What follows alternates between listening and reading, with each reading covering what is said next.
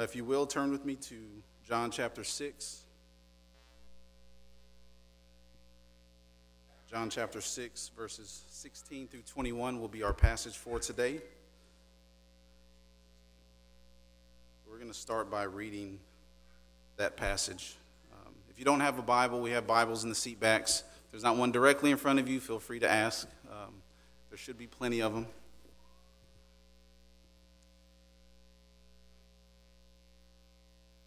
Still hear some Bibles turning pages, I guess. Um, John chapter 6, verses 16 through 21. I'm going to go ahead and read those. When evening came, his disciples went down to the sea, got into a boat, and started across the sea to Capernaum. It was now dark, and Jesus had not yet come to them.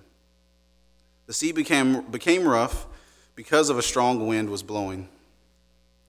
When they had rowed about three or four miles, they saw Jesus walking on the sea and coming near the boat, and they were frightened. But he said to them, It is I, do not be afraid. Then they were glad to take him into the boat, and immediately the boat was at the land to which they were going. That is the word of the Lord. May he bless the reading and the hearing of his word. I believe most of us are familiar with uh, the story of Jesus walking on water. That is our, our passage for today. Uh, but I think we're more familiar with the passages in Matthew and Mark. They kind of give the fuller picture where Peter calls out to Christ and says, If it's you, call me out there. And he walks and falls into the water. Um, that's found in Matthew 14 and Mark 6. So we're going to be kind of referring back to those passages in light of where we are today. Uh, but I believe John's intent as he as he gives this story, it's, it's, it's a few less verses than those accounts. I believe he was trying to narrow his focus on what Jesus' uh, intention was in the uh, walking on water. Um, so, last week, Pastor covered the feeding of the 5,000, and, and there was a discussion that was had then that will kind of continue on with this week as well as through the rest of John chapter 6. Uh, there's, it, it's kind of one big story that we get in this in this chapter. It's almost like a sandwich uh, from the first 15 verses and then the last. I forget. Let me. It's like last 45, 50 verses at the end of the chapter. They kind of those are those are parallel stories in a sense, and then we have this uh, meat here in the middle of it. But um, the the intent that Jesus is trying to get across in this passage is, is basically this it's Jesus is our provider, and we shouldn't trust anyone else. There, there should be no trust that we hand over to anyone like we trust in the Lord. Now, as I've been studying this week, I've, I've thought a lot about the disciples. Obviously, thinking about who Jesus is, but trying to put my, my, my, myself in the shoes of the disciples. We have the benefit of hindsight, and, and we can kind of look, and as we're reading through the story, we know where it's going. But as the disciples are going through this, they, they didn't know where they were going. All right, they're, they're living this story out. So we get genuine, authentic um, emotions and experiences and, and reactions from the disciples. And, and I kind of want to paint that picture for us so we can kind of get an idea of where they're coming from. If you think about what Jesus looked like in, in the flesh, Isaiah 53 tells us that he had no form, no majesty, no beauty that anyone would look upon him. He was an average looking guy. In, in the flesh, he was an average looking guy. He could blend in with the crowd, right? As they sought to stone him or capture him, he was able to blend in with the crowd because he didn't stand head, head and shoulders over anybody. He wasn't extremely short. He didn't have these striking features that we typically see in, in the movies where they're depicting what Jesus looks like. He just looked like your average run of the mill uh, Hebrew at that time. But he wasn't like the other Hebrews right? He didn't act like the other rabbis. What Jesus did, he, he chose fishermen. He didn't choose the cream of the crop when it came to uh, the training up of men. He, he chose the uneducated men. He performed miracles. He openly rebuked the, uh, the religious leaders of his day. And as we saw last week in verse 15, he refused to take, uh, be taken as king, but he was determined to do all that the Father had sent him to do. This was who Jesus was, but he, he didn't have some appearance that looked like, he looked like every other man. So I think when we think about who Jesus was in the flesh, what the disciples saw with their own two eyes, it's easy to understand the reservations and hesitations and doubts that they had. And I believe John, uh, the writer of this gospel, had that same perspective. I think he was impacted by the Lord in that way where he gives his intent of his gospel when he writes this at the end of it in John 20, verse 31. He says, This was written so that you may believe that Jesus, the man that, that walked with him, Jesus is the Christ, the Son of God, and that by believing you may have life in his name. I, I believe he saw the and understood the difficulty that man's heart has with trusting their life with someone. I, I believe that, that I believe that to be true. Now, even as Christians, as born again believers, we still have that struggle trusting Christ with all of our lives, especially when trials come, when things don't make sense. That tends to be where we go. We believe, but we pray that God helps our unbelief. That, that's, that's that struggle that we have as His people.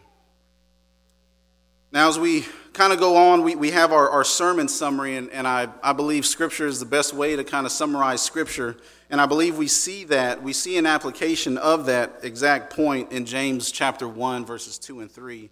And this is kind of summarizes our, our sermon for today. It says this Count it all joy, my brothers, when you meet trials of various kinds, for you know that the testing of your faith produces steadfastness. Steadfastness is another word for endurance, perseverance, this, this holding on to what is true. Now, we're going to go ahead and get into this. We're breaking this down into three points, like your typical Baptist sermon. Uh, first, we're going to look at verses 15 through 18. Then, we're going to look at verse 19, then 20 and 21. Uh, but let's go ahead and reread. I want to read verse 15 to kind of um, pulling back from last week to help us paint the picture for today. So let's reread those verses 15 through 18. It says this Perceiving then that they were about to come and take him by force to make him king, Jesus withdrew again to the mountain by himself. When evening came, his disciples went down to the sea, got into a boat, and started across the sea to Capernaum. It was now dark, and Jesus had not yet come to them. The sea became rough because a strong wind was blowing. So right after Jesus feeds the 5,000 plus, right, we have to remember that there was 5,000 men plus women and children, could have been anywhere between 5 and 20,000 potentially. These people were recognizing who Jesus was to a certain extent. Uh, in, in Deuteronomy chapter 18, verse 15, there is this mention from Moses where he said, There will be a prophet that will come after him, and they are to listen to them. And so their understanding was, was loosely based around that, based on the miracles that Jesus was performing. But Jesus, perceiving in their hearts what they attempted to do uh, by making him king, they didn't want to make him king because he was King Jesus. They wanted to make him king to overthrow the Roman rule. He decided to withdraw from them, to sneak out. And, and go, go, to, go alone for a time of prayer. He sends his disciples off, and he's going to go for a time of prayer. Now, I kind of want to take a, a sidestep on this. I believe it's related, but I kind of want to take a sidestep when, when I mention that Jesus is praying, right? He sends, after performing this wonderful miracle, right, feeding 5,000 pe- uh, people plus with what Pastor mentioned was five Twinkies and two sardines, right? It was kind of the, the, the, the idea of the, the size of the food that he offered. Um, feeding, that, feeding that many people with 12 uh, bundles or baskets left over afterwards was this wonderful miracle. After that's done, he, he, he takes off, right? He sends his disciples off and he needs to spend time in prayer. I believe this is very important for us to see as we're, as we're um, going through this passage because Jesus spent time in prayer often. Now, as I did my study, it wasn't exhaustive, but as I kind of Googled and, and looked up different passages of Scripture, I, I was able to locate throughout the Gospels uh, 25 different instances that God is quoted as praying. Now, I find that encouraging and convicting for many reasons. I'm just going to give us three of them. First, Scripture commands us to pray without ceasing. Right? First and foremost, we are commanded to be people of prayer. That, that's what we are to do. Jesus did this. So, Jesus, as a second point, Jesus in his humanity recognized his need for God to, to equip him, to lead him, to, to renew his mind, to, to do all the things that he needed to in the flesh uh, to be that example for us as he walked in this earth. Thirdly, with that, uh, this was just another example of Jesus praying for himself, praying for his ministry, but then also praying for us as his people, interceding on our behalf. I think this is very significant, and we'll kind of get back into that later, but I just wanted to take a little time to reference that, that Jesus went, went aside for a time of prayer uh, to pray for himself and to pray for his people. Now, this time that Jesus spent in prayer was not a short amount of time. I believe we can safely assume that the feeding of the 5,000 was probably lunchtime, a midday meal. Feeding 5,000 people obviously would take a little longer than a normal lunch hour, but I think it's safe to say that this was midday, and then he sends off the disciples, and, and roughly around evening time is when Jesus went to uh, spend his time in prayer. Now, according to Matthew 14 and Mark 6, we're told that he spent time in prayer until the fourth watch. Now, if you're unfamiliar with that terminology, it's, it's based on the, the Roman culture. There was different watches for different watchmen. And uh, basically, the first watch started around sunset until 9 o'clock. Then from 9 o'clock to 12 o'clock was second watch. Third watch, uh, midnight to 3. And then fourth watch would have been 3 to 6. So Jesus is spending these hours in prayer, right? Somewhere between 6 and 9 hours, God has, Jesus uh, has been spending time in prayer. Now, this is, I believe this is significant because what this did, it allowed the disciples to travel. He sends them off to Capernaum. Uh, it allowed them time to get on the water, get into the middle of the, of the sea, go through this storm, and then for him to come back and, and meet them in the water. Now, something that, and, and, exactly, sis, I think something that we need to take from that is that he's spending this time in prayer and he sends his people out. Something that's crucial for us to recognize that as Jesus is praying, he's, he's not just idle in his time, right? He is active the entire time. When, when he sends his people off, there is activity on, on Jesus' behalf. He's never reactive in this time. Now, what I mean by that is, and I, and I want to use it, just hear me out, don't close off if, if this is something that could potentially offend you, but Jesus is not a first responder when in our time of need, right? First responders are a gift from God to us. They are wonderful. If there's an emergency, there are people who respond to these emergencies, but they need an emergency to respond. But Jesus is not that way. What, what does Scripture tell us about Jesus? Scripture tells us that He is the author and the perfecter of our faith. Right? He is the author and the perfecter of our faith. He doesn't respond in times of trouble. He doesn't, he doesn't have to wait upon those things. He actually brings it about to test us and to reinforce in us the faith he gifted us with when he saved us. Amen? Right? He, he doesn't wait for troubles to come for him to respond to us. He is actually bringing these things to us to test us and our faith, the faith that he gave us that is perfect. Right? That, that's what God does. That's what Jesus is doing. He works all things together for the good of those who love him, who, who are called according to his purpose. Jesus is active today. He is sitting at the right hand of the Father, interceding on our behalf. Right? We can praise God for that. He is, he is an active God. He is not a God that just sits back and waits for us to come to us. He's not eagerly waiting for us to respond to Him. He is an active, immanent God. He is, he is with us. He is God with us. That is when Jesus is called Emmanuel, right? That is God with us. John 1 tells us that he is that he came and dwelt among his people. That is a God who is concerned about his people, a God who is intentionally doing what he is supposed to do in order to bring about his great plan. Now, we cannot forget this. We cannot forget that. That is a crucial point for us because God is for us, but there is an adversary. There is one who comes to steal, kill, and destroy. There is someone who seeks to heap bondage upon us, to tempt us to turn away. And his name is Satan, right? And Satan will sift us like wheat. This will happen. This, it, it, is, it, is, it is for sure as the sun will rise. We will be sifted like wheat. But take heart, church. Jesus has prayed for us that our faith may not fail us. But when we stumble, when we turn back, we will repent and we will strengthen our brothers and sisters. Amen?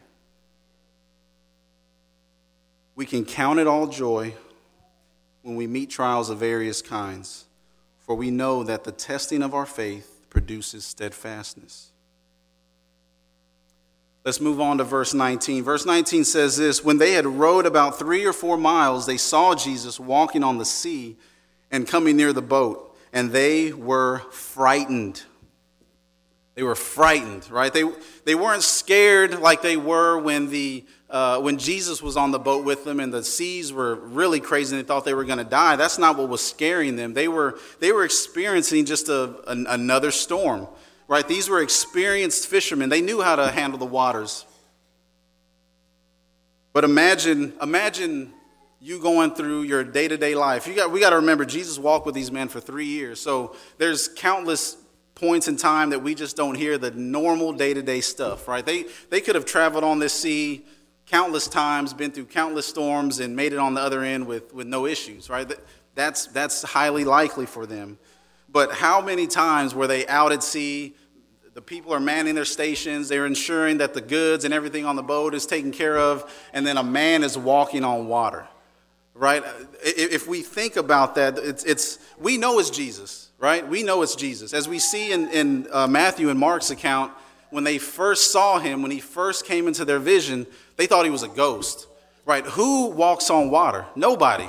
Nobody walks on water, right? So if, if you're just going and doing your day to day stuff, your normal thing, we're trying to maintain this boat so it doesn't capsize, and you just see somebody soaking wet but walking on water, it's going to freak you out.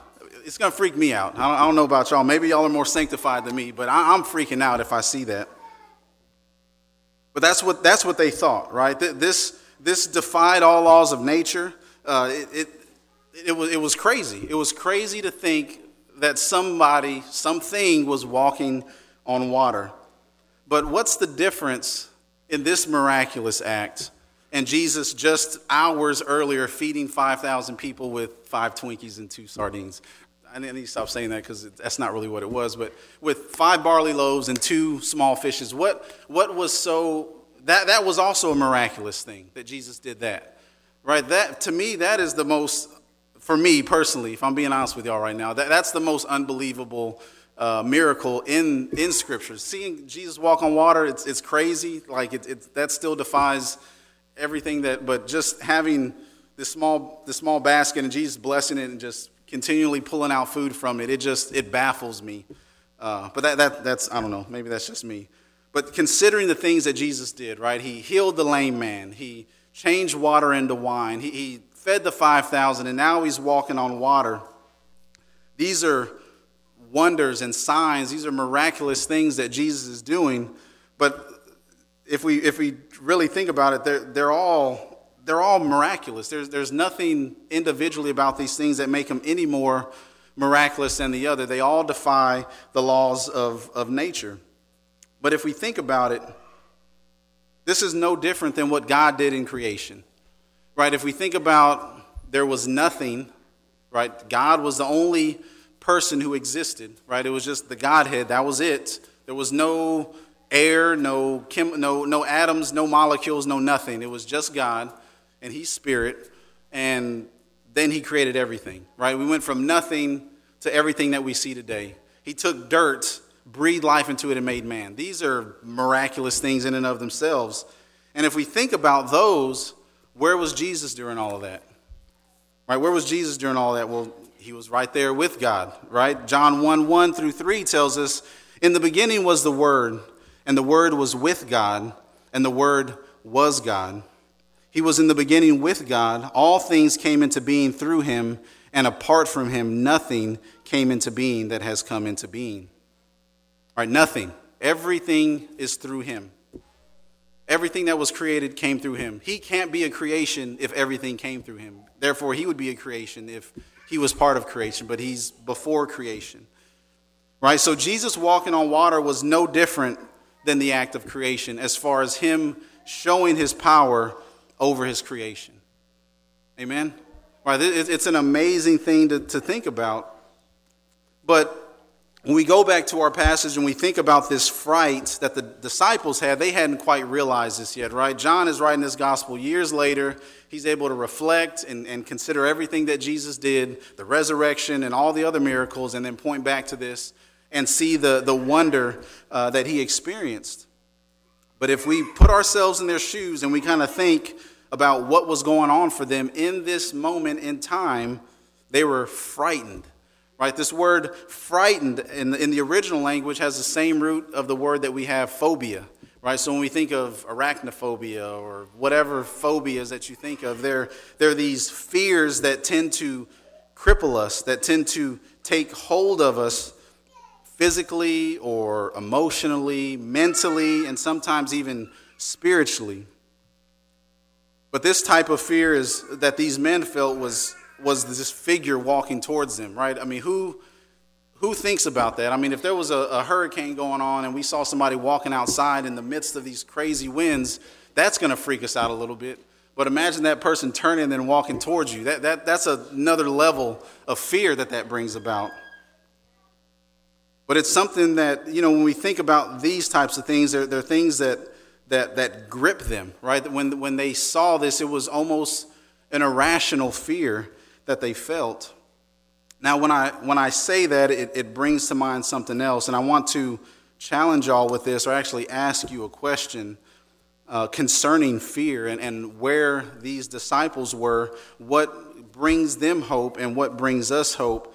When we think about in our lives, the things, the fears, the phobias, the, the frightening things that grip us like the disciples, uh, what are those things?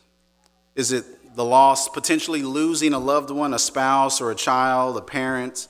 Is it losing a job, not being able to provide for your family? Is it being thought of as a failure? Or is it just being a disappointment? What is, what is the thing that, that grips you like the disciples being gripped by this fear that they were experiencing. It's the thing that you would think of when you say, Man, um, I don't know what I'd do if blank happened to me. I don't know what I'd do if that happened to me. I, I don't even want to think about it. That, that's, that's a crippling fear when we think about that situation.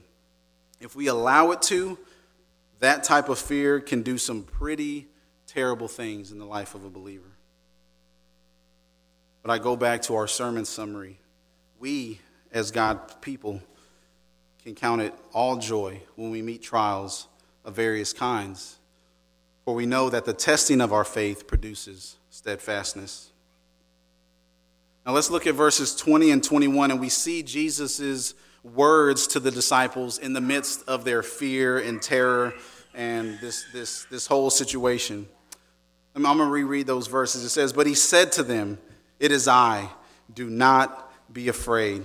Then they were glad to take him into the boat, and immediately the boat was at the land to which they were going. Now, I, I kind of laugh when I read that because I, I think about the relief the disciples must have felt whenever they realized that it was Jesus. It was kind of like, a, okay, all right, now, yeah, now, now I know, okay, I'm good now. Like, there's this like heightened, and oh, okay, all right. Uh, so it kind of makes I don't know I'm, I'm, weird. It makes me think about that, but that's that's typical with most phobias, right? When we think about the things that that make us fearful, they're usually irrational fears. You know, we have this crazy fear of bugs or or spiders or snakes or cats or dogs, whatever it is. It's usually some type of irrational fear that we have. But I want us to think about something when it comes to those fears, when it comes to things that could cripple us when we're faced with adversity and trials. The creator of, this, of the universe has spoken, right? He, he has spoke, he has breathed out his word. We have those words in print, and they have been translated into our language, into English, into Spanish, into countless languages. And those words have the power to save. Right? The word, the written word of God has the power to save. Right? It takes dead, dry bones and breathes life into them. That, that's what God's word does for us. We were headed for hell, and God's word came, and it had the power to save.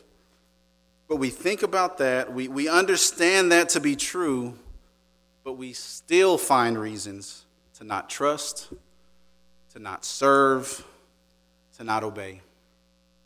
That same word that saves us, we still find reasons to not trust it, to not serve him in light of it, and to not obey it. Now, Jesus used this circumstance to not, not only show his power, right? That was, the, that was one of the many reasons he did this, but he also, I believe, he also used it as an object lesson for his disciples. Now, object lesson may be viewed as a whatever term, but I don't mean to lighten what God is doing here, but he literally used objects to, to show his people a lesson. So I'm, I'm using this word, this, that phrase in the most literal sense. Uh, so first, going back, he fed the 5,000 and he showed his people through that object lesson, if you will, that people are not to rely on anyone other than him. Uh, Philip was like, well, it, it would take this much money to feed him, right? So Philip had his mind on money. Andrew was like, well, we have this small barley loaf and this and that. He had his mind on other people. Neither one of them was trusting that God would provide in that moment, right? So he showed them, no, no, no, no. These things pale in comparison to what I do for you, right? So he was showing them that, that they needed to rely on Christ alone. Secondly, in our passage today, it was done to show his disciples that even creation bows the knee to King Jesus. Amen? right? Even creation bows the knee before Jesus. He can walk on water, He can do whatever He so chooses. Right? We can't, we, we are fearful of the ghost, of the thing creeping in the closet, of that thing that crawls on your neck, whatever may come, we get fearful of those things, but we have no reason to fear. Jesus, the one who is king over creation, has told us, do not fear. And I love that about verse 20. I, that is one of the most encouraging things that I've read in all of Scripture. Christ shares these words with his disciples. And, and I kind of got a little bit ahead of myself, but he shares these words with his disciples. He says, It is I. It is I. Right? As he comes, comes to them, he, Jesus tends to be a man of few words, but when he says them, they're, they're packed full, they're jam packed full of wisdom. He says, It is I. Now, it may not seem like a whole lot on the surface in English, but if we take the original language, these are the same, the same phrase, these same two words in the, in the Greek are the same words that were used when God was speaking to Moses. And he, was, he told him, Well, who, who do I tell him is sending me to Pharaoh? And he says, I am that I am. Right? This, that's the same phrase that's being used here. It's, it's, it, it, it blows my mind, right? Jesus is identifying himself once again as Yahweh, the covenant God of Israel. So Jesus essentially is telling them, It is I, the Lord your God, do not be afraid. I get chills just thinking about that. Like, think about that. Like, that is the, this is the Lord your God. You have nothing to fear. Nothing to fear. Oh man, that, that gets me. So, as we close, I kind of want to press into that thought a little bit more.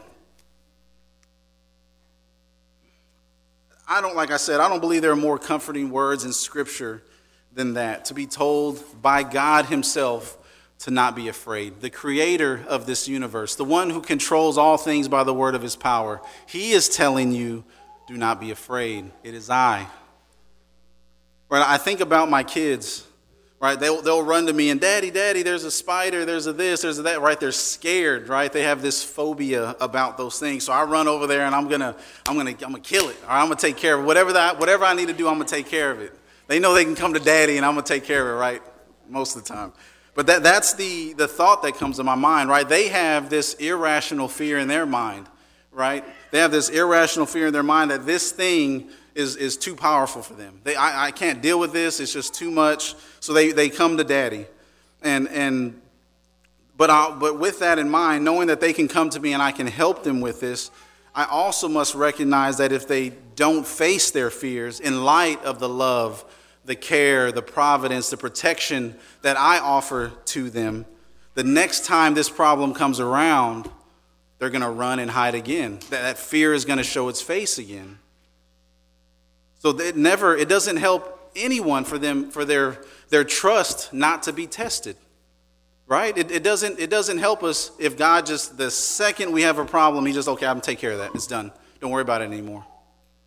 Right? When will we grow? When, when are we tested? When are we stretched? When are we taught to rely on Him? We're hard headed. We're like sheep. We're prone to stray Right? So, what does it take? God brings these trials to us. He brings these sufferings to us, right? He brings all this about for our good.